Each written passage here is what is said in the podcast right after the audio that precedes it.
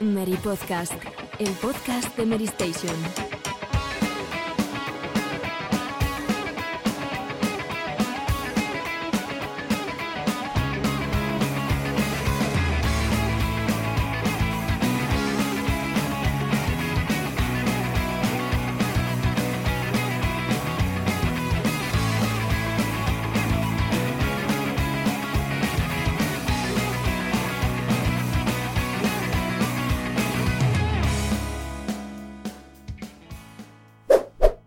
Hola, muy buenas a todos, bienvenidos una semana más al Meri Podcast, 12º programa de la 15ª temporada, último episodio del año por nuestra parte, porque después de este programa nos iremos a descansar por vacaciones de Navidad y, como suele ser habitual en estas fechas, es el momento de elegir los mejores títulos de la temporada y, como podéis ver en el título, ver lo que dio de sí la gala de The Game Awards 2021, que tuvo bastantes anuncios y se dieron a conocer los mejores títulos del año.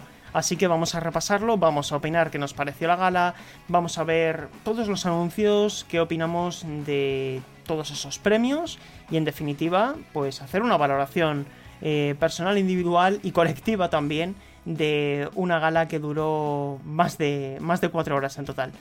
Voy a ir dando paso a mis compañeros. Empiezo por Alejandro. ¿Cómo estás? Muy buenas, muy bien y sobre todo entusiasmado con la semana que hemos vivido, ¿no? Entre The Game Awards y la historia viva que vimos de la Fórmula 1. O sea, estoy, vamos, un final de 2021 espectacular. Espectacular. Paula, ¿qué tal? ¿Cómo estás? Tan espectacular no fue el madrugón que tuvimos, bueno, al revés, la trasnochación que hubo que hacer para cubrir esa gala, pero aún así, bueno, es lo que hacemos por el amor a nuestro trabajo, sí. Así que ahí tuvisteis toda la información al momento en directo y estuvo interesante, aunque hubiera sido, a mi parecer, un poco más corta, pues hubiera agradecido, la verdad, pero bien, vamos a cerrar el año por todo lo alto y este 2022 pinta muy bien, así que hay muchas ganas. Conozco gente que cuando terminó la gala directamente no durmió. Yo no sé, Borja, si tú pudiste dormir un poco. Pues la verdad es que dormí 2 horitas o 3, porque yo cuando me cuesta esas horas tiendo a despertarme como 3 horas después. Es como automático, siempre así. Y luego además tenía una entrevista al día siguiente, así que tampoco podía dormir mucho más. Bueno, era 1:00, pero bueno, hay gente que duerme hasta las 2 después de dormirse a las 7. Bueno, lo positivo es que ya estamos todos recuperados, hemos podido dormir, hemos tenido el corazón a mil, ¿verdad, Alejandro? Los que somos aficionados a la Fórmula 1. Y hoy estamos aquí para comentar todo lo que dio de sí esa gala de The Game Awards. Así que, sin más dilación, yo también me presento, soy Sergio González. Gracias a todos por escuchar el Meri Podcast en iVoox, en Spotify, en iTunes, en YouTube. Así que vamos con esta última cortinilla del año, antes del último debate del año, que parece mentira, pero ha pasado muy rápido. Así que vamos a ver qué ha dado de sí este The Game Awards. Pues venga, vamos a ir arrancando y vamos a hacer un pequeño repaso inicial sobre los premios y luego sobre los anuncios. Porque al final, sea cual sea el orden, da la sensación a veces de que es verdad que The Game Awards parece más una gala de anuncios en la que hay intermedios para entregar premios. De hecho, hubo intermedios para entregar 3, 4 o 5 premios. Luego comentaremos lo que nos parece esta metodología de la gala presentada por Geoff Keighley. Pero durante esas 4 horas, como decía Paula, que fue una gala muy larga que terminó ya bien entradas las 5:30 de la mañana, yo creo que cerramos por aquí, por la redacción. Hubo muchos premios, muchas categorías y no sé, chicos, si os gustaría empezar por alguna en particular. Vamos repasando, si queréis, poco a poco todos los premios y dejamos, si queréis, para último lugar el GOTY general. Yo tengo la sensación que este año como que han repartido un poco la mención a los mejores juegos del año, es decir, no solamente se ha quedado con el favorito, porque no creo que hubiese un favorito para el ganador mejor juego del año, pero sí que, por ejemplo, ha sido repartido entre narrativa, dirección, arte. Cada uno ha tenido un trocito y al final eso es lo que a mí, por ejemplo, me ha gustado bastante. Ahora, por ejemplo, repasando la lista, el que veo que creo, al menos, que no se ha llevado nada es Ratchet & Clank, una dimensión aparte. Y me sorprende porque es un juego que, bueno, para mí sería top 3 del año. Entonces, no sé, el resto de jurados, pero No para, mí también, no. Para mí también, yo Ratchet & Clank es uno de mis juegos del año sin duda, pero sí que es verdad que la prensa, pues hay gente que cree que no es uno de unos mejores del año, ¿no? Hay gente que cree que no llega al 9, para mí sí que sería 9, pero bueno, yo creo que es un juego que... Es complicado de... Las categorías están muy reñidas en algún caso. Por si alguien tiene alguna duda, la lista de nominados y de ganadores no los elige Geoff Keighley. Son 103 medios especializados e influencers que representan o computan el 90% de la votación final y luego hay un 10% elegido por el público. Primero es la jornada de nominaciones que se tuvieron que entregar antes del 4 de noviembre y luego ya sí que fue la lista de ganadores en la que sí que había que ordenar a los postulados para los premios. Y es verdad que yo creo que los dos grandes damnificados que se fueron con las manos vacías de estos de Game Awards 2021 fueron, por un lado, Ratchet & Clank y por otro, Psychonauts 2, que fue otro de los nominados a bastantes premios que finalmente se fue sin nada. De hecho, por línea interna ya hablábamos en directo de que las mejoras en accesibilidad de Ratchet & Clank le iban a llevar al premio y sin embargo se lo llevó al final Forza Horizon 5. Sí. Fue sorprendente. Sí. Pero bueno, con toda esa polémica que hubo de que hubo, no sé si visteis que hubo desarrolladores con nombre de procedencia musulmano árabe que se quejaron de que su nombre no podía aparecer en las matrículas en las matrículas de los coches porque era visto como que era indebido, ¿no? Qué fuerte. Sí, claro, te llamas Osama y resulta que no puedes ponerte tu nombre porque hubo un terrorista que se llamaba Osama Bin Laden, ¿no? Pues no sé, le dijeron que lo iban a mirar, no sé si lo han corregido, yo creo que no se ha dicho nada más al respecto, pero bueno, ese apunte curioso. Sí. Mira, si queréis, si os parece bien, vamos a empezar por los juegos independientes, ¿vale? Porque fue un premio que realmente se entregó de manera doble y que tuvo por un lado el de mejor juego independiente del año, que estaba entre 12 Minutes, Death's Door, Kena Bridge of Spirits, Inscryption y Loop Hero, y luego el mejor juego debutante, ¿no? de la escena independiente, que estaba entre Kena, Sable, The Artful Escape, fantástico The Artful Escape, The Forgotten City y Valheim. Y los dos premios se los llevó Kena, el título de Emberlab. ¿Qué os parece este premio? Uf, pues yo creo que para empezar, Kena, a ver, independiente sí es, en términos totales o así, pero bueno. Pero es un poco dependiente también, ¿no? Está la marca PlayStation. Claro, hay pasta, creo. Creo, esto lo tendría que mirar, pero creo que uno de los jefes del estudio es hijo de alguien tocho de Disney Pixar. Creo, eso escuché por ahí, no, lo tendría que comprobar, pero vamos. Que independiente sí, pero. Pero no mucho. No, y además creo que ha habido mucha indignación porque dentro de lo que cabe, pues juegos como Loop Hero y Inscryption hacen cosas más innovadoras que Kena Bridge of the Spirits, que sí, que tiene una estética muy bonita, pero y que no es un mal juego, evidentemente, pero oye, no es que al final tan lo importante también, ¿no? De la escena indie, precisamente eso, la atreverse a romper con lo establecido, el hacer cosas nuevas que los AAA no se atreven, y también pues el hecho de que sea... Yo valoro sobre todo un equipo o muy pequeño, o en este caso, por ejemplo, Inscryption era un desarrollador que cuenta con la ayuda de alguno más para algunos efectos, la música y tal, pero al final es una persona que está haciendo eso. No tiene por qué siempre ser todos los indies, solo un desarrollador, obviamente, pero sí que creo que se debe premiar también este tipo de valentía y de que bueno, el resultado sea tan bueno al final. Es que si te paras a mirar qué contribución ha hecho a la escena independiente este año el videojuego, ves a títulos que se han quedado fuera de la nominación, como pueden ser, para mi gusto, Unpacking y Chicory, que Chicory estuvo nominado a Mejor Juego por el Impacto y finalmente se lo llevó Life is Strange, que es otro premio aquí, que también nos extrañó mucho a nivel interna. Aquí un poco de telita por cortar, Life is Strange True Colors yo creo que ha ganado más por el nombre y porque la gente lo conoce, los que hemos votado, que por otra cosa, porque el juego, a ver, no está mal, evidentemente, y sigue teniendo... esos valores de inclusión, etcétera, pero Yo hace tiempo leí, creo que a Marta Trivi comentar, a nuestra compañera Marta Trivi de A Night Games, comentar que le parecía una idea un poco siniestra el hecho de introducirte en la mente de la gente para cambiar su comportamiento, ¿no? Porque tú al final, imagínate la situación de, yo qué sé, de querer ocultar algo o lo que sea, y que venga alguien, sepa por lo que estás pasando y te lo eche a la cara. No sé. Ya. Sí, un poquillo. Hay matices, obviamente. Tú lo has jugado, ¿no? Claro, yo lo he jugado, me lo he pasado y pero sí, entiendo las dos partes, pero yo no había pensado en eso que comentó Marta y creo que un poco de razón tiene. Sí. Es que es un poco intrusivo.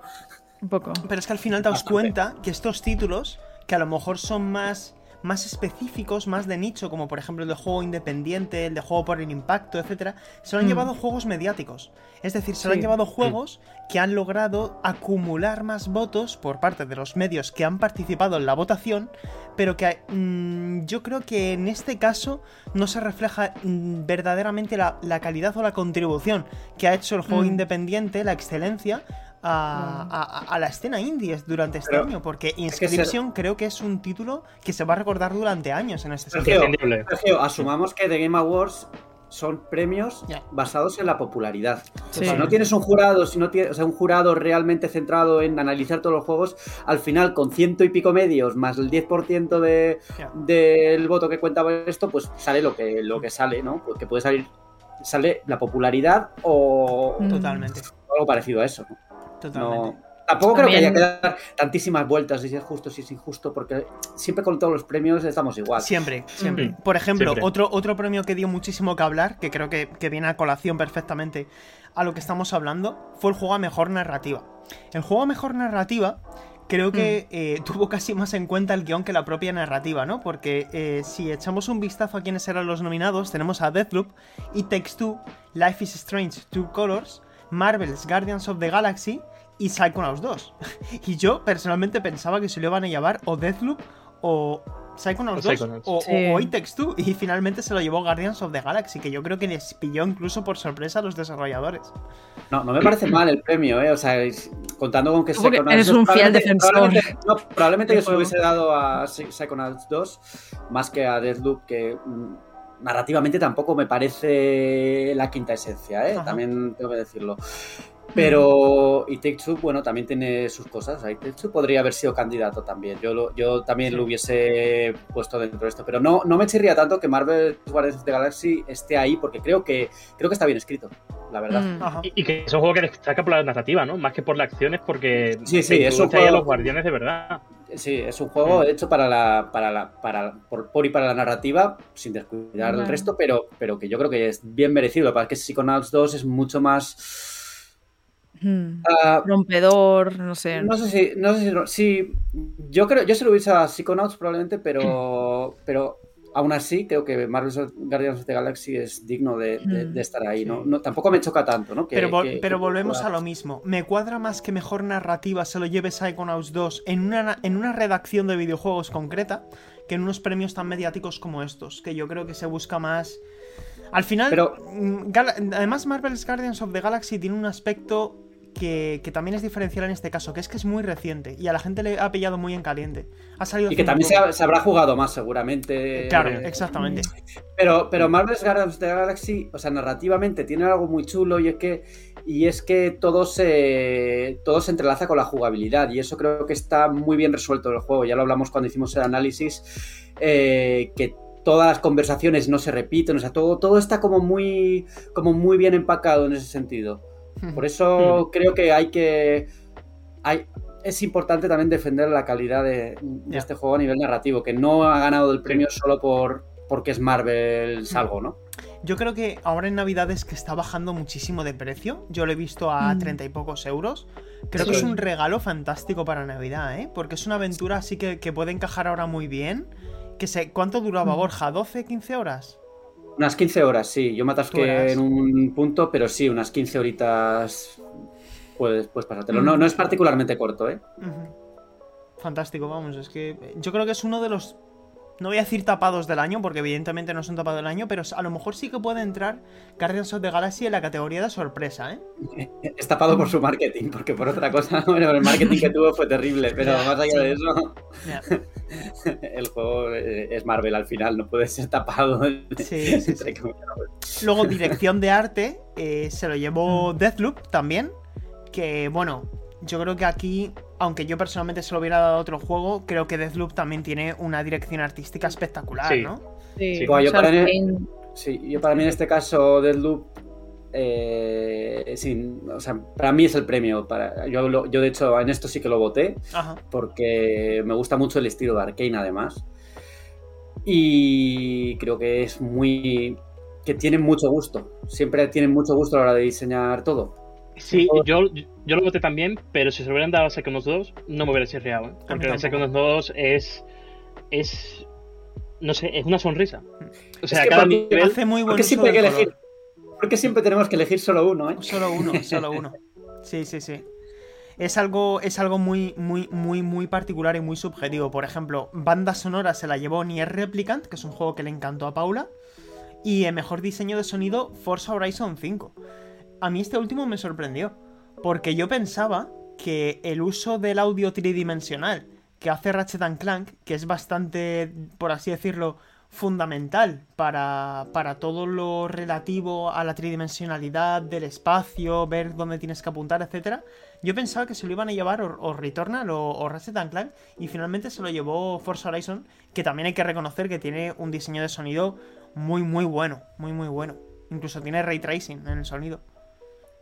Sí, y en cuanto a la banda sonora, yo sí que hay uno que no se lo hubiese dado. Y va a resultar un poco contradictorio, pero es Marvel's Guardians of the Galaxy. Y no porque la banda sonora sea mala, sino porque aquí lo que vamos a premiar, o lo que se premia, o lo que la gente se le ha quedado, es la banda sonora licenciada, no la original. Porque es por lo que destaca este juego. Entonces, darle banda sonora a un juego que la gente ha votado probablemente porque la banda sonora licenciada es de las mejores que se han hecho nunca, pues no sé, me hubiese parecido un poco injusto. Sí. Definitivamente, es que no veo que haya mucho debate en esta elección de sonido, etcétera. Y luego ya sí que tenemos premios más específicos, como por ejemplo mejor soporte para Final Fantasy XIV, que creo que aquí tampoco se puede discutir mucho porque es un título que es que no deja de ir a más, ¿verdad? Y luego ya creo que de los títulos, de los premios importantes, tenemos estos que se entregaron 4 o 5 a la vez, que a mí esto me dejó me dejó a cuadros, que se pone... Siempre lo hace, Geoff. Siempre lo hace, dice, sí. Juego de rol, Tales of Arise, juego de lucha, Guilty Gear Strife, juego familiar, It Takes Two, mejor juego de conducción, Forza Horizon 5, que este era también bastante obvio, y luego llegamos a dos interesantes, y aquí ya ahora hacemos comentario, pero mejor juego de acción, Returnal, que yo me alegré muchísimo, y mejor juego de acción y aventura, Metroid Dread, que también me alegré un montón. Yo de este último... Quería, nada, breve así, consultar qué os parece que subiera a recoger el premio de Metroid Dread Doug Bowser en lugar de alguien del equipo de Mercury. Sí, es que cuando se levantaron los de Mercury pensé, bueno, lo van a recoger, pero es que de repente va Bowser y digo, sí. Pero ¿qué es esto, tío? Es el único juego que no subieron los desarrolladores, que subió la publisher. Yeah. Esto es Nintendo, es que es Nintendo. Esto es cosa de Nintendo. Yeah. Yo estoy seguro de que lo hacen con cualquier juego externalizado, porque consideran que es suyo y ya está. Y dicen, vamos a leer los comentarios de los desarrollos. Pero yo que sé, al menos hubiera acompañados o algo. Era muy feo. A mí me pareció feísimo. Pero es Nintendo. Ya. Es Bowser. No, aquí no. Probablemente es Nintendo Japan. Pero bueno.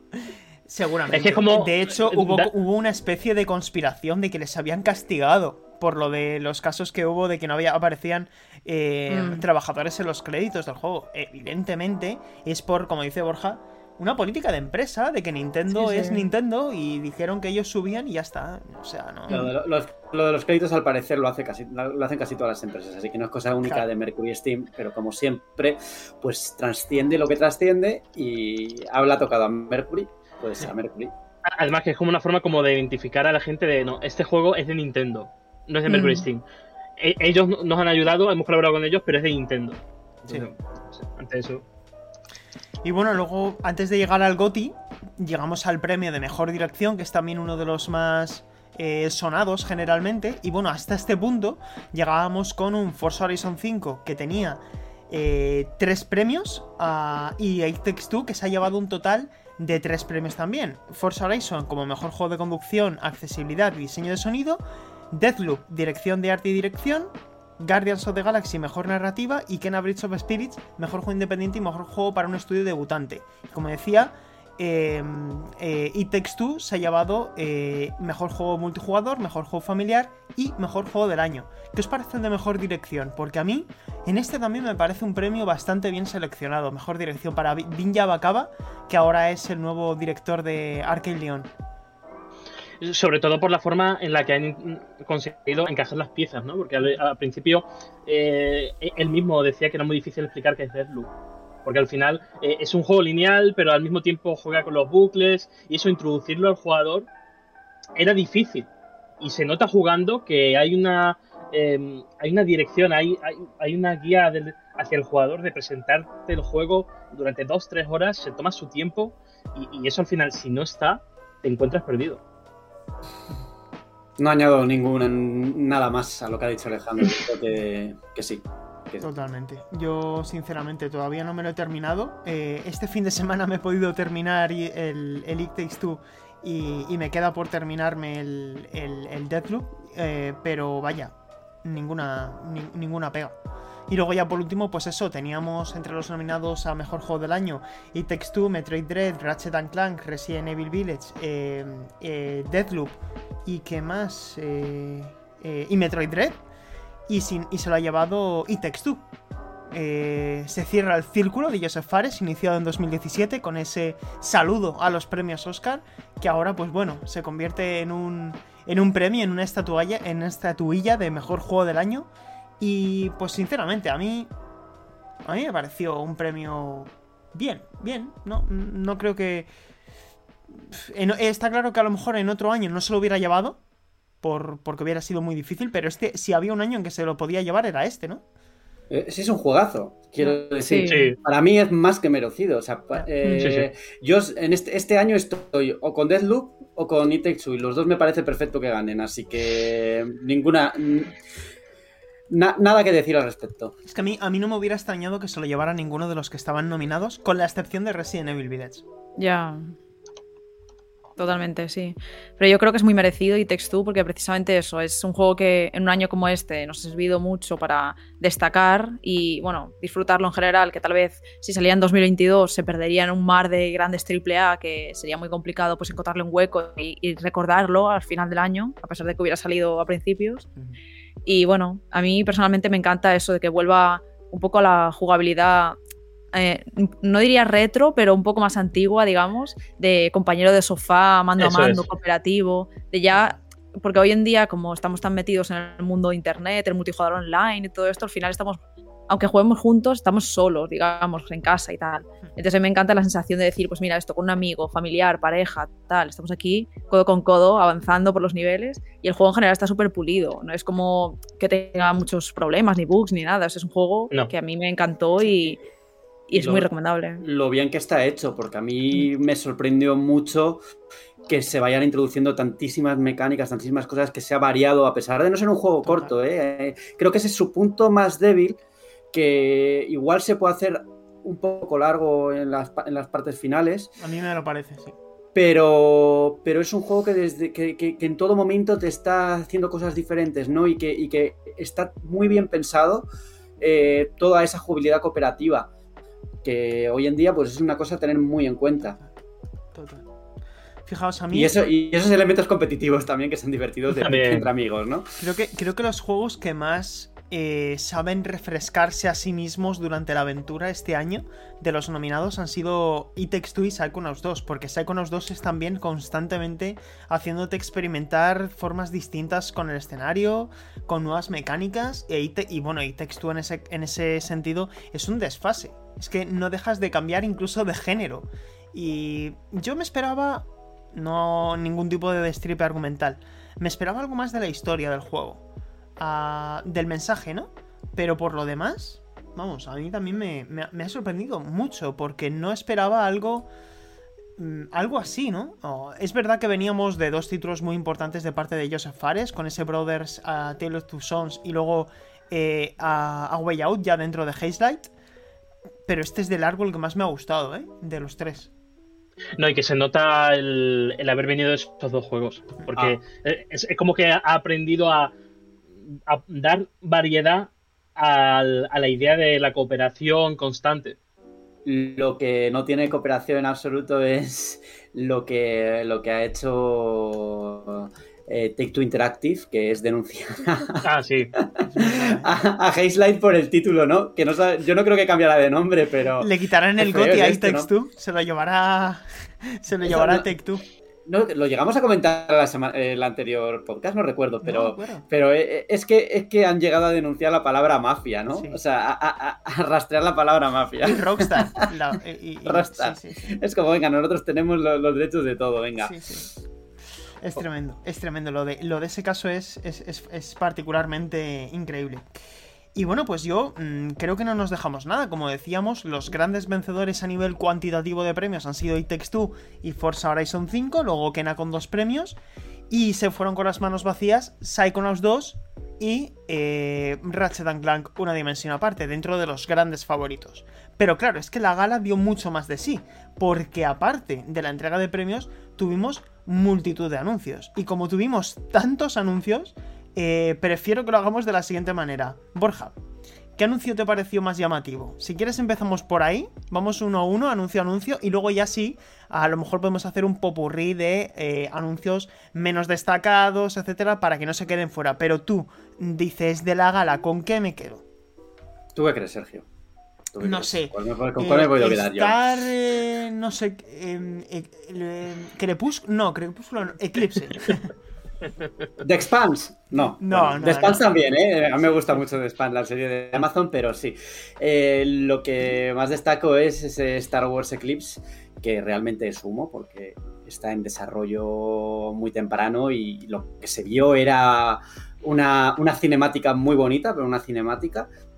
Y a mí me hace bastante ilusión porque es el primer juego ambientado en la Alta República, que es una nueva época de Star Wars, que se ha desarrollado o se está desarrollando ahora mismo en novelas y en cómics, y que ahora va a empezar la fase 2. Esto ya empieza un poco como Marvel, ¿no?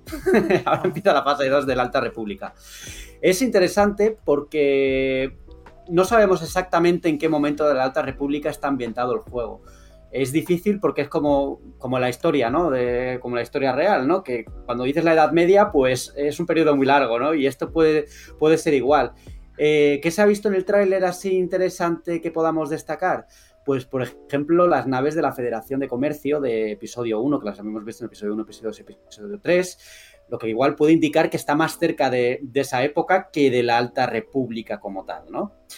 Luego se ha visto también al maestro Yoda, que como es un señor que vive 1000 años, pues evidentemente ya está, sigue ahí, o sea, hasta 200 años antes sigue estando vivido y coleando, aunque ya un poco viejo, un poco mayorcito, porque la tercera edad para Yoda es varios siglos.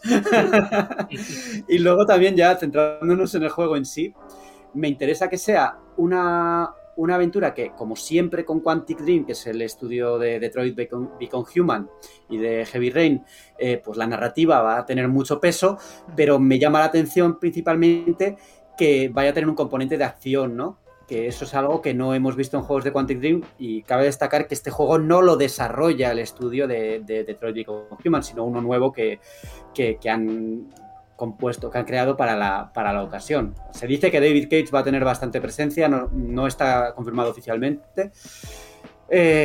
Y aquí yo tengo también un poco de cosa, porque por un lado me gusta mucho la idea y me gusta mucho el juego y quiero jugarlo ya, pero por el otro lado los temas que salieron de Quantic Dream no es que me gusten mucho, ¿no? El tema de todo el tema que rodea el estudio de pues lo que ha pasado en compañías como Ubisoft o Activision Blizzard, ¿no? Que tenemos todo ese lío ahí, y ahí yo estoy un poco...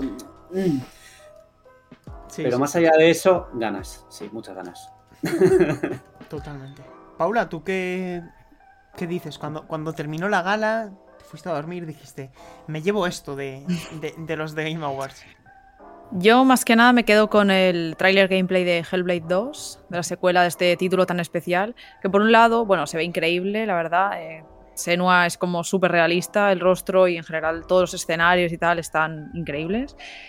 Por ese lado no dudo en que va a ser un juegazo, pero me preocupa todavía un poco la parte narrativa, porque el primer juego es muy único en su especie, es un título que te hace eso, ahondar en la mente de la protagonista, en un viaje introspectivo y tal, y al final es un poco autoconclusivo, digamos, que siempre se puede alargar de alguna forma, pero no sé cómo lo van a hacer exactamente. Entonces, hasta que no tengamos pues, alguna sinopsis detallada, algún tráiler de historia, algo que nos haga ver hacia dónde va a apuntar esta secuela, pues tengo mis reservas. Pero aún así, bueno, me pareció bastante increíble lo que se vio, así que hay ganas. Tu turno, Alejandro. Pues yo me quedo con el Wake 2, y no porque llevamos 10 años pidiendo la secuela, sino por lo destacable de los detalles que ha compartido Remedy, y es que va a ser un survival horror, tal y como lo conocemos. Va a ser la primera gran historia de terror de la compañía finlandesa, y estoy expectante, porque al principio Alan Wake iba a tirar por unos derroteros más similares al de Deadly Premonition, ese pueblo centrado, con diferente historia, más llevado al terror, y al final se convirtió en un juego de acción en tercera persona. Lo esperamos en 2023, centrado en PS5, Xbox Series X y PC, y sabremos más detalles en verano del 2022, o sea que yo pillo sitio. Sí, sí. Luego hay otro anuncio también muy destacado de la gala, que yo creo que llama mucho la atención, que es lo nuevo del creador de Silent Hill, ese Slitherhead. No sé qué os pareció, realmente tampoco era una sorpresa, sabíamos que había algo entre manos, pero ya sí que se confirmó un poquito más que bueno, que efectivamente hay un nuevo proyecto llamado Slitherhead, Bokeh Game Studio, la empresa de Kiichiro Toyama, con la participación de Tatsuya Yoshikawa y Akira Yamaoka. No tiene fecha de lanzamiento, pero a mí lo que me sorprendió es que quiere ser un juego de terror, pero va a estar repleto de acción, ciencia ficción, es decir, no es el típico survival horror al uso. No sé qué os pareció este título. A mí estéticamente no me llamó mucho la atención el estilo gráfico elegido, ¿no? No. Tiene un toquecito como no realista, entre comillas, o no sé, algo extraño que no me llega a hacer clic. Esperaba otra cosa más parecida a un terror clásico, aunque ya ellos habían dicho en las sucesivas declaraciones que no iba a ser un juego de terror como tal, no iba a ser un Silent Hill 2.0, por así decirlo. Ya. Yeah. Sí, para fan de terror es como que si estás esperando un Resident Evil nuevo y te presenta Resident Evil 6. Yeah. O sea, es como, yo la verdad es que me quedé frío, o sea, esperaba muchísimo de este proyecto, pero yo creo que es un juego en acción. Yo creo que no es un juego de una escala tan grande como puede llegar a parecer, ¿eh? No.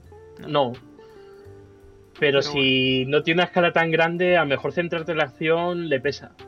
No sé. Yo también tengo dudas, pero me pilló con el pie cambiado. Es decir, me esperaba una cosa completamente diferente. Del que sí que salí bastante satisfecho es del nuevo proyecto de Asobo Studio, A Plague Tale Requiem, que mostró un nuevo gameplay. Es una secuela de un título que yo creo que ha sido recomendado por la gente de manera muy insistente, porque creo que a todos los que lo hemos jugado nos gustó mucho, sí, como fue A Plague Tale Innocence. La trama de Alicia y Hugo continuará. Llega en 2022 a todas las plataformas, PC, Xbox, PlayStation 5 y Nintendo Switch a través de la nube. Y no sé si habéis tenido la oportunidad de ver el vídeo ya más en profundidad, en buena calidad y tal, pero pinta increíble, ¿eh? Y el primero también, sí, también lucía muy bien en su día, ¿eh? Yo le tengo ganas, tengo mis reservas con respecto a qué hacen con la trama, porque claro, desde el principio, cuando sacaron el primero, dijeron que este juego ni iba a tener DLCs, ni iba a tener secuela, porque era una trama cerrada, y luego de repente sacaron, anunciaron la segunda parte.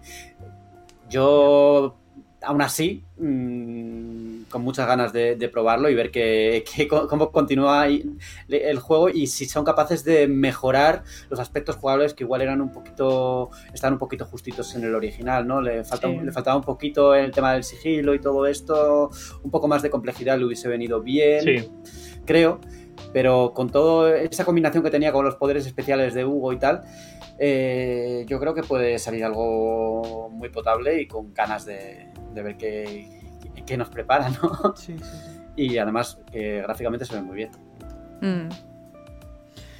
Pues bueno, sí, si no tenéis más que decir a este respecto, podemos dedicar unos minutos a Warner, porque Warner vino por partida doble.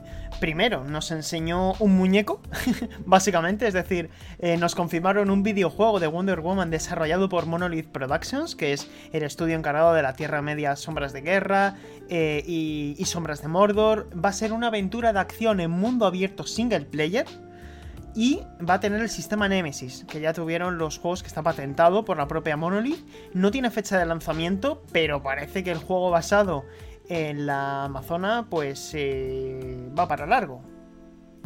Y extraño que esto no se hubiera filtrado, ¿eh? Muy extraño. Porque sí. A todas las compañías se les suele filtrar y Warner Bros. Pues ya ha tenido sus filtraciones últimamente.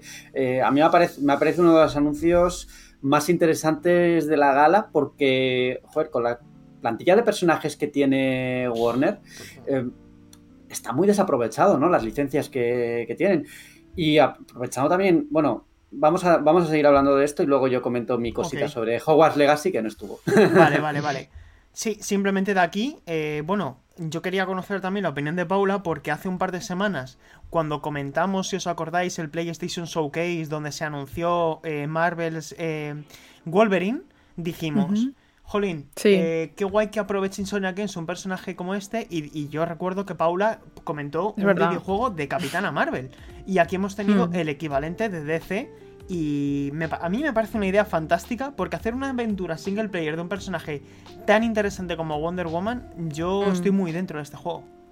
Sí, de hecho cuando estaba viendo las últimas películas, bueno, justo la última, la 1984 que se llama, Wonder Woman, no es santo de mi devoción, pero la original sí que me gusta más y creo que toda la parte de Temiscira, de la isla así como entrenando con el resto de amazonas y tal, yo pensé, esto en un videojuego lo vería perfectamente viable, no sé, me recordaba de hecho al Xena, que jugaba en la Play 1 hace 2 años, que iba con el aro ahí disparando a la gente y tal, y digo, esto actualizado a la actualidad estaría bastante interesante. Sí. Entonces podrían hacer algo muy guay y mientras le den también un paso importante a la narrativa, que no sea solo como dar por ahí volteretas con el látigo y tal, y esté bastante bien consolidado todo, pues yo creo que es un gran juego. Sí.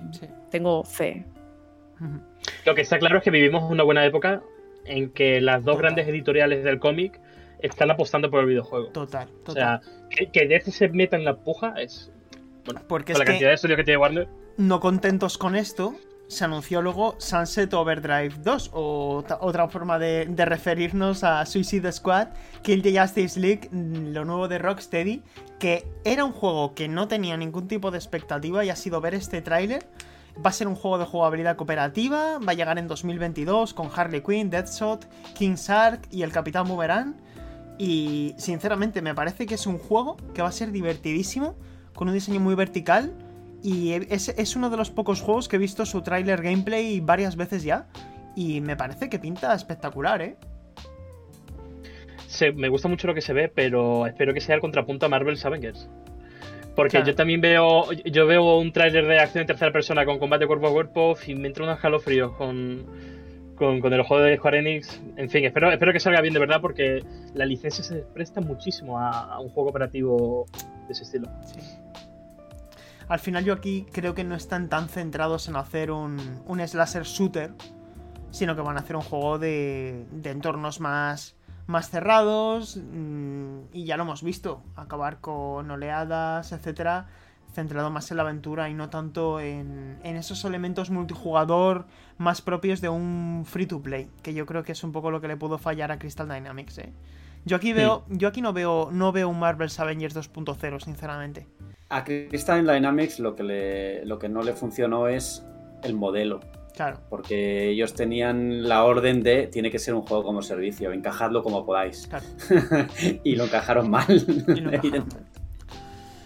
Y bueno, luego tengo aquí apuntado, que no me gustaría dejarlo fuera, Sonic Frontier, que es un juego de Sonic en mundo abierto. Hemos visto un tráiler cinematográfico, el juego está planeado para Navidades de 2022.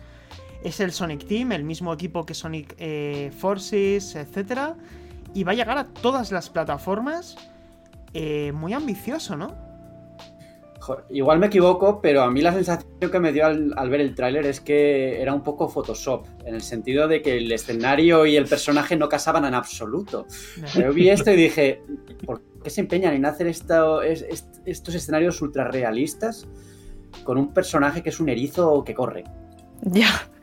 Yo... No. Sí.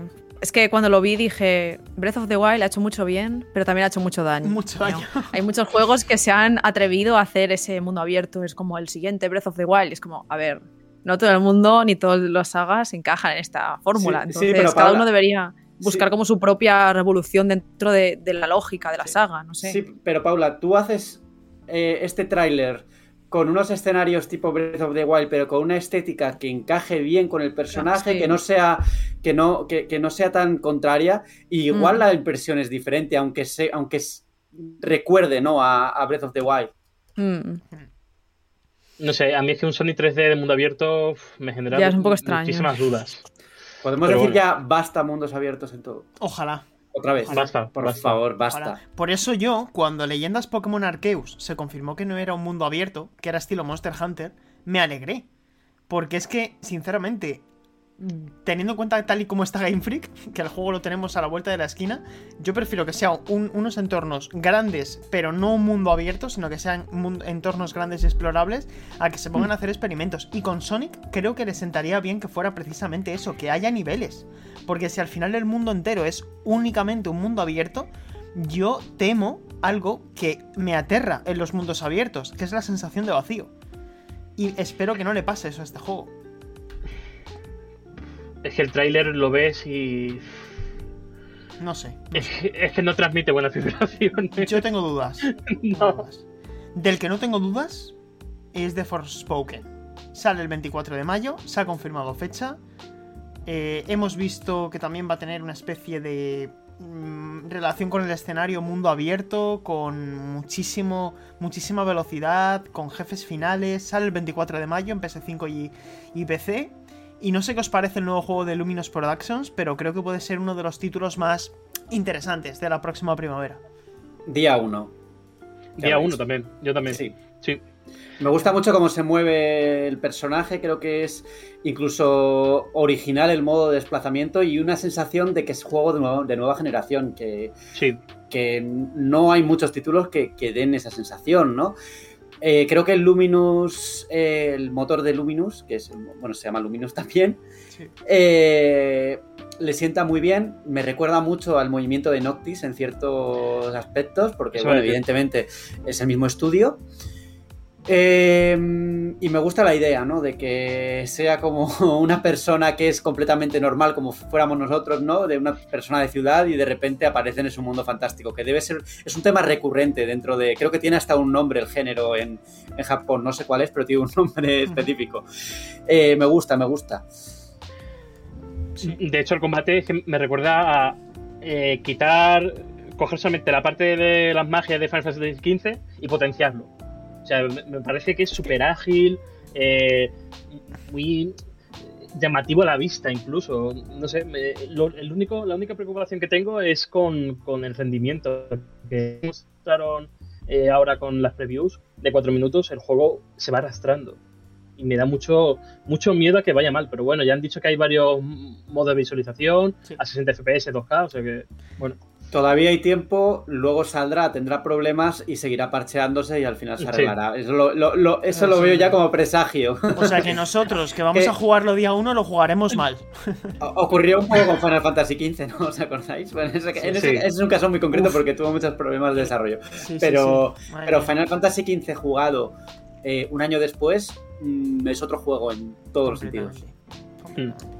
No en su núcleo, pero sí en muchos aspectos que rodean al juego, ¿no? Y estoy mirando la lista, chicos. Bueno, nos dejamos uno importante que me gustaría conocer la opinión de Borja. El juego de Gollum. Un poquito agua fría, ¿no? Sí, a mí me apetece jugarlo, pero desde el primer tráiler hay algo que me dice que cuidado, ¿no? Sí. Creo que también... Aquí hay un problema de que tenemos todos muy interiorizados la estética del Gollum de Peter Jackson y del Señor de los Anillos, ¿no? Y que no tenga la licencia, de alguna forma, le perjudica. Porque no deja de ser una representación propia que Daedalic Entertainment le ha proporcionado, pero se atisba como influencia, ¿no? O yo le veo ahí, a ese Gollum sí que le veo influencia del Gollum de Peter Jackson, a pesar de no ser, de no tener la licencia. Pero ya como juego en sí, recordad que es una aventura en la que no puedes ir, o sea, puedes atacar con Gollum, pero es un suicidio porque te estás enfrentando a un montón de orcos y Gollum solo no puede matar a todos. No. Es un juego que juega mucho con el sigilo, con las plataformas, con la narrativa, va a tener decisiones y habrá que ver, pero de momento está en mi semáforo amarillo. Para mí también. En fin, ya veremos. Y estoy aquí, como decía, echando un vistazo a ver si nos dejamos algo importante. Se confirmó la fecha de lanzamiento de Final Fantasy VII Remake para PC el próximo 16 de diciembre a través de Epic Games Store. Cabe, y ojo, 80€. 80€, tanto Forspoken como este. Telita, porque yo no sé si el experimento le va a salir bien a Square Enix, pero los jugadores de PC no están acostumbrados a pagar esas cantidades. Es que yo creo... aquí yo no sé cómo encajar esto.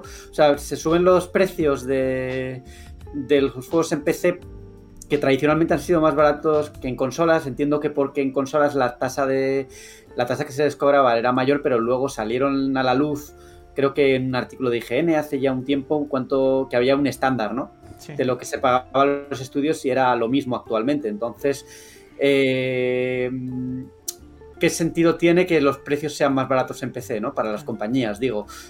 Que ya no hay distribución, o sea, que no hay distribución física. Bueno, los juegos en consola cada vez tienen, o sea, sí tienen distribución física, pero se venden sobre todo digitalmente, ¿no? Y también se venden a 80€. Yeah. No sé, aquí el que sale mal parado es el jugador, ¿no? Yeah. Al final, pero bueno, intentarán subirlos pues, para que todo el mundo los juega. Y a ver si sacan más tajada. Yo creo que van a durar poco, sobre todo porque editoras como PlayStation han apostado por el 49,90, Microsoft empezó con 69,90 y bajó a 59,90. Es más caro Forza Horizon 4 que Forza Horizon 5 en Steam, es curioso. Uno cuesta 69,99 y el otro 59,99. Y bueno, chicos, no sé si nos dejamos algo más. Sí, nos dejamos la ausencia de Hogwarts Legacy solo. Ah, vale. Bueno, eso es lo que quería comentarlo un poco, sin más. Que ya llevamos sin verlo mucho tiempo. Se anunció a principios de año, creo que fue en enero, cuando se anunció que se retrasaba hasta 2022. Sí. Y, a ver, yo creo que el año que viene sí que se va a enseñar, porque hay una película nueva, que es Los secretos de Dumbledore, de Animales Fantásticos, y es un buen momento para al menos enseñarlo. No tengo yo todas consigo de que vaya a salir en esa fecha, pero ya lleva muchos años en desarrollo, ¿no? Creo que las primeras filtraciones, de hecho yo creo que escribí la primera noticia de Hogwarts Legacy en 2018, cuando todavía se llamaba Magic Awakens. Sí. Sí, pero a lo mejor se muestra pronto, porque ya hay algunos leakers populares que afirman que se va a mostrar pronto. Yo creo que ese juego se va a ir para el E3. Para el Summer Game Fest del año que viene. Que aquí ha demostrado también Geokill, que tiene muy buena relación con ellos. Y a lo mejor se hace de rogar hasta entonces. Una cosa, aquí un fe de errores erratas. He dicho Magic Awakens y creo que esto es un juego para móviles, ¿no? También. Yo no sé cómo se llamaba antiguamente. Es que tenía un nombre algo así, pero no lo recuerdo, lo tendría que buscar. Sin nombre, no lo sé. No sé cómo se llamaba. Voy a buscar y si antes de que acabe. Vale, luego si acaso lo comentamos. Si queréis, lo que podemos hacer es una pausa y vamos a la que estamos jugando, porque creo que todos hemos estado jugando también a una cosa que se anunció durante The Game Awards. Pues vamos con el último a qué estamos jugando de este año 2021, y creo que todos hemos dedicado bastante tiempo a una cosita muy concreta de Unreal Engine 5 que se publicó durante la gala de The Game Awards, y sé que Paula lo ha estado jugando, ¿verdad? Sí, a ver, no diría que he jugado muchísimo, porque cuando ya llegas a la parte final, digamos, que te puedes explorar ahí libremente, andando, con la cámara voladora y tal, dije, bueno, ya para más adelante le doy otro tiento, porque era un poco tarde y lo jugué como de noche, al día siguiente, y era como, bueno, ya lo exploraré más adelante. Pero sí que he de decir que, sobre todo la parte inicial, cuando están ahí Neo y Trinity en el coche, es súper sorprendente, todo lo que se ve es como, ¿realmente esto es Unreal Engine 5? ¿Están metiendo algo aquí de película? ¿Cómo puede ser que se vea así? Entonces, bueno, me sorprendió mucho y habrá que ver luego cómo esto se traslada a un juego completo, porque es algo que se ve muy complicado y muy caro de hacer. Entonces, a ver, no sé, las posibilidades de este motor parecen infinitas, a ver si es verdad. Pero es un avance tecnológico que nos dicen hace 10 años y no lo creemos, porque sí. Samaritan en un Real Engine 3.5 corría en un PC dedicado de esos que llaman de la NASA. Y ahora tienes esta porción jugable en tu consola de 500 euros doméstica. Sí. Y ojo a las facilidades del motor, que hablan de no sé cuántos mil, cientos de miles de NPCs modificados a mano con el MetaHuman. Algoritmos de IA a golpe de clic. O sea, es que al final son cosas que... Es que Alejandro, yo no sé si sois conscientes de que la superficie de la ciudad de Matrix Awakens es de 15,79 kilómetros cuadrados, que es más grande que la propia Los Ángeles. O sea, que estamos hablando de unas cantidades absolutamente increíbles, más de 7.000 edificios, más de 17.000 vehículos en circulación, y al final, en la utilización de las tecnologías de Nanite y Lumen, lo que van a permitir es que estudios con pocos recursos se puedan aprovechar de esa generación automática y esa duplicación, esa iteración de contenido, que va a permitir que, esto no lo voy a decir en el mal sentido, pero que no haya tanta recurrencia de títulos pixel art, no porque no quieran los estudios, sino porque ya van a poder aspirar a cosas que antes eran imposibles para ellos, ¿no? Y creo que esto va a ser una buena noticia, no necesariamente por el tema del fotorrealismo, sino porque, oye, van a poder crear títulos tridimensionales con una mayor facilidad que antes, que te podías tirar muchísimo tiempo para hacer un árbol. Y las caras, Juan, graba las caras. Me parece increíble lo bien que está representado el rostro de Keanu Reeves en algún momento, que yo decía, esto es película. Es real. Y luego sí que había momentos en los que se veía, ¿no? Que era videojuego, pero está tan bien hecho. Sí. Que sorprende, a mí me ha sorprendido de verdad. Y teniendo en cuenta, es que no estamos hablando de un motor cualquiera, no estamos hablando de Unreal Engine, que lo utilizan un montón de juegos y que sabemos que va a llegar al nivel, ¿no? Que vamos a ver cosas muy impresionantes. Pues es que no estamos todavía acostumbrados a ver algo de nueva generación, porque es que no ha habido nueva generación como tal todavía. Los grandes estudios todavía no han sacado un juego que digas, esto es nueva generación. Totalmente. Y hay tres claves: acortar tipo de desarrollo, facilidades de uso, equipos pequeños que puedan crear videojuegos más sencillamente, más fácil, y sobre todo que The Coalition, las declaraciones que ha hecho al portal Xbox Live, es que aseguran que hay un margen todavía, porque todavía las herramientas, este contenido lo han creado con las herramientas de Early Access, con el potencial completo. Sí, que estás rascando la superficie. Y claro, Alejandro, al final es un motor que evoluciona con el tiempo. Todos los Unreal Engine van añadiendo nuevas características a medida que van avanzando, ¿no? Claro. Pero continuamente. O sea, el Unreal Engine 4 ha seguido hasta ahora añadiendo novedades. Así que es de esperar que esto va a seguir evolucionando, se van a ir optimizando las cosas. Y al final de la generación estaremos hablando, pues, de algo diferente. Igual vemos la demo de Matrix al final dentro de unos años y decimos, pues no nos parece para tanto, ¿no? Por eso, precisamente, Borja, cuando había gente que se extrañaba de que Geoff Keighley dijera Hellblade es gameplay. O sea, no es una cinemática, es in-engine, es gameplay. O sea, había secuencias in-engine y había secuencias de gameplay puro. Y todos, yo creo que nos llegamos a arquear un poco la ceja diciendo, no me lo creo. Pero claro, cuando te pones la demo de Matrix Awakens, ya dices, pues sí me lo voy a creer, ¿no? Es como que ya se disipan un poco las dudas, porque ves de lo que es capaz este motor gráfico. Y a mí me ha parecido, vamos, una experiencia que nos ha permitido vislumbrar lo que va a ser el futuro. Sí, y lo vamos a ver pronto, porque aparte de Fortnite, el primer gran juego comercial va a ser Stalker 2. Y Stalker 2, ya por lo que estamos viendo en los materiales promocionales, apunta alto. O sea que veremos. Sí, sí. Y bueno, chicos, ¿a qué más habéis estado jugando? ¿Quién se apunta? Yo, por ejemplo, estos últimos días, el fin de semana y ayer y tal, estuve con Halo Infinite, la campaña, que no sé, como que terminé otros títulos que tenía en marcha, como Pokémon Diamante Brillante y tal, que todavía me queda Endgame, pero ya quería como cambiar un poco y dejarlo para Navidades, eso, completar la Pokédex y tal, y dije, a ver, ¿qué hago? Entonces me puse ahí en el Game Pass y dije... Venga, adelante, vamos con Halo Infinite. Y la verdad es que me está sorprendiendo mucho, me ha enganchado totalmente y no sé, al final eso, estoy jugando sola y tal, sin el multiplayer, pero no sé, lo estoy disfrutando muchísimo y me da también un poco de pena haberme perdido la saga en general en mi vida por no haber tenido consolas Xbox a lo largo de mi trayectoria jugadora, digamos. No por mi decisión, sino yo qué sé, lo típico de que al final cuando somos pequeños los padres son los que deciden qué consolas tenemos en casa y bueno, a lo mejor ahora es como un poco... el momento de jugar algunos de los juegos así más destacados que ha dado la saga de sí. Y no sé, en general, eso, lo estoy pasando muy bien y ya le daré un tiento al multiplayer ahí cuando haya huequillo. Y si me unís a vuestro escuadrón, que sé que Alejandro estaba por ahí todavía dándole.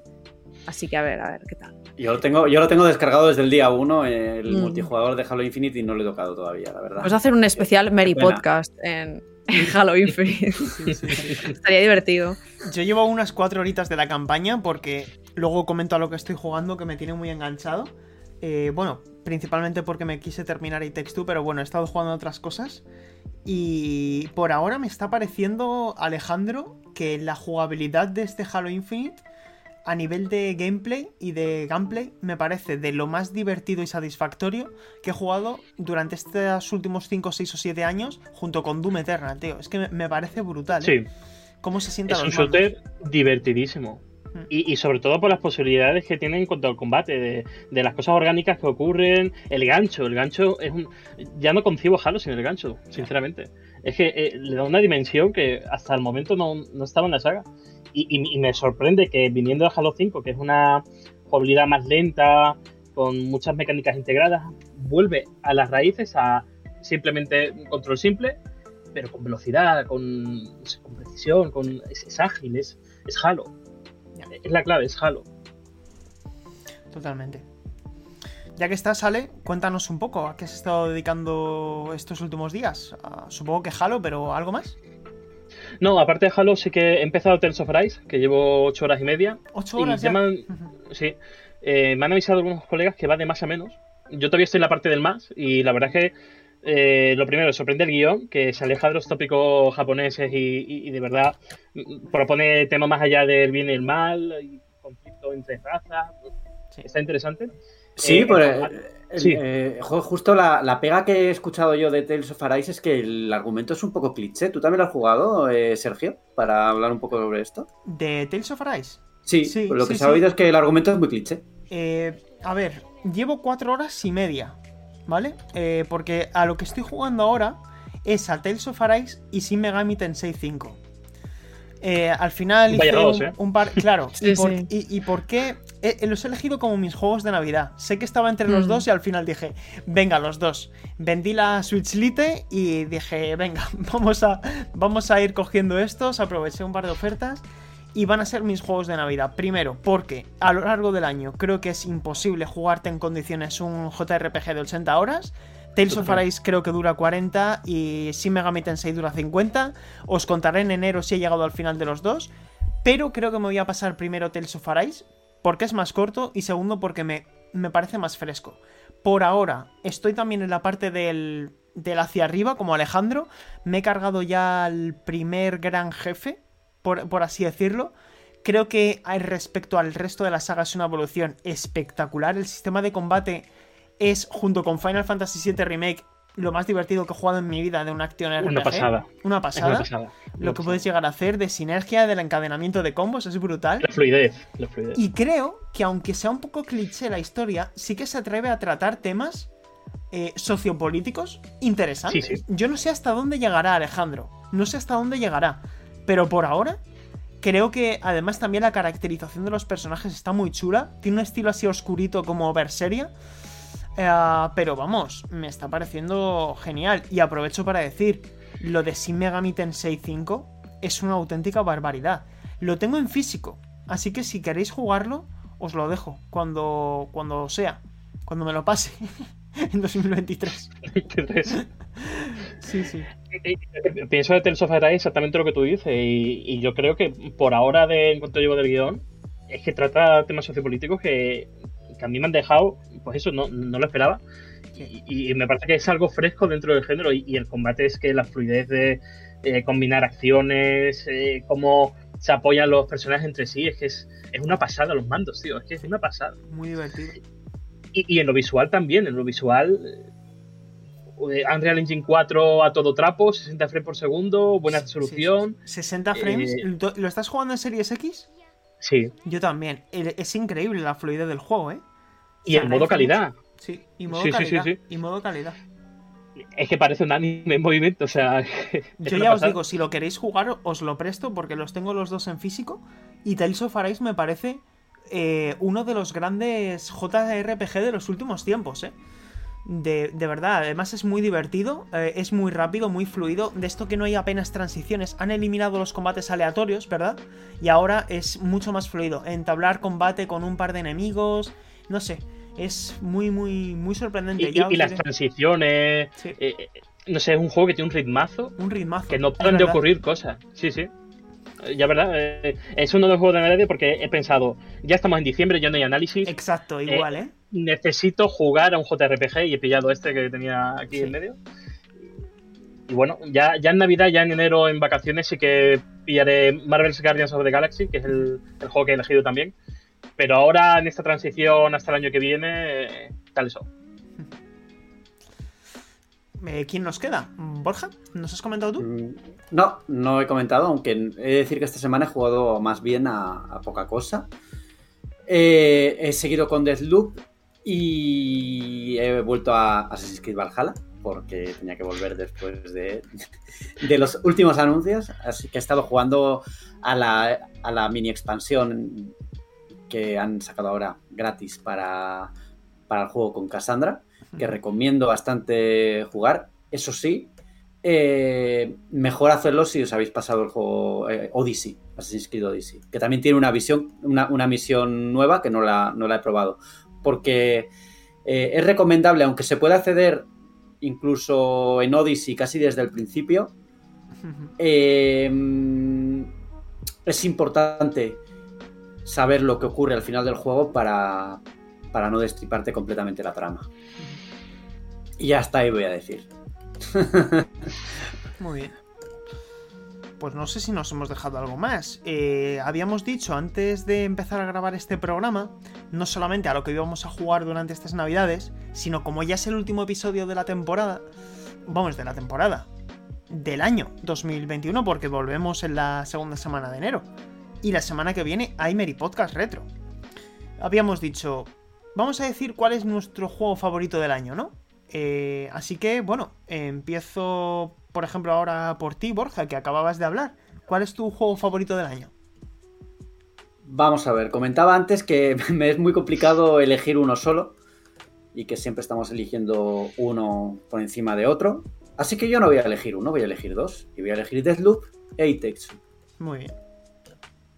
Paula, tú también puedes hacer trampas. Si puede hacer uno trampas, pueden hacer dos trampas.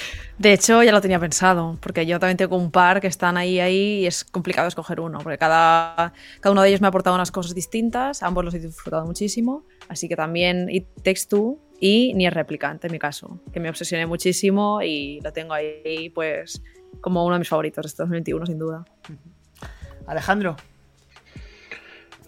Está complicado. El corazón me dice Deathloop porque es el que más me ha gustado de largo, pero la cabeza me dice Returnal por la valentía de llevar un género que no es tan de masa a los valores de producción de un AAA, por la ejecución y porque es un juegazo. O sea, es la carta de presentación que ha llevado José Marquis a estar dentro de la familia PlayStation Studios, o sea que poco más que decir. Pues venga, yo voy a elegir tres. No, voy a elegir uno. Podrías. Podría. Bueno, voy a elegir dos, pero los voy a ordenar. El segundo es Chicory. Para mí Chicory ha sido una sorpresa, yo lo recomiendo mucho. Es un título que utiliza el pincel como mecánica para resolver puzzles, para pintar el mundo, para relacionarte con el escenario. Me parece una sorpresa absoluta. Recomiendo jugarlo más en PC, pero con mando también se juega bien. Y para mí es el título a reivindicar de este año. Es algo particular, no quiero decir que sea el GOTY del año, es...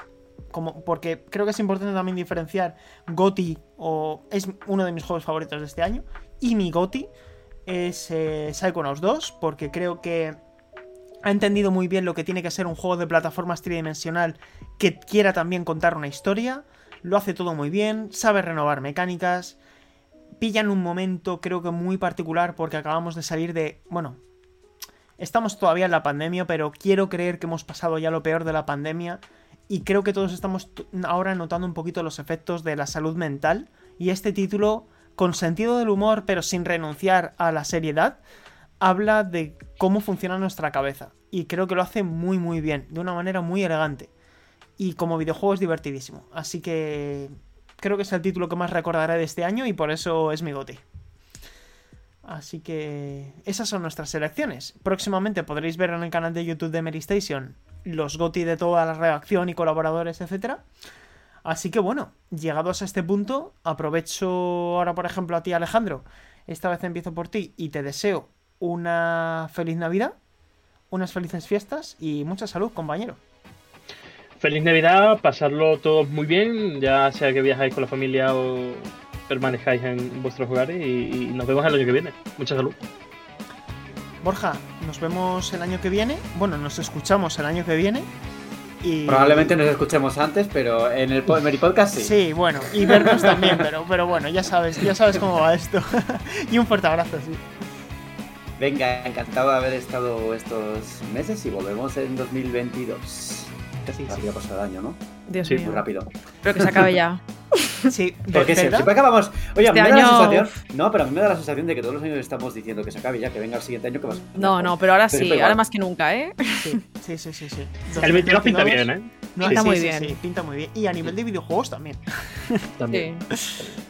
Bueno, Paula, pues otro abrazo para ti y nada, muchas gracias por estar aquí otra temporada más y volvemos con la segunda parte de la temporada en enero, ¿verdad? Pues sí, un placer, cuidaos mucho, salud. Comed también y disfrutad de los juegos, que esta temporada tiene muy buenas cosas, así que feliz Navidad y felices fiestas. Yo también me despido, Sergio González, ha sido un placer estar con todos vosotros y vosotras.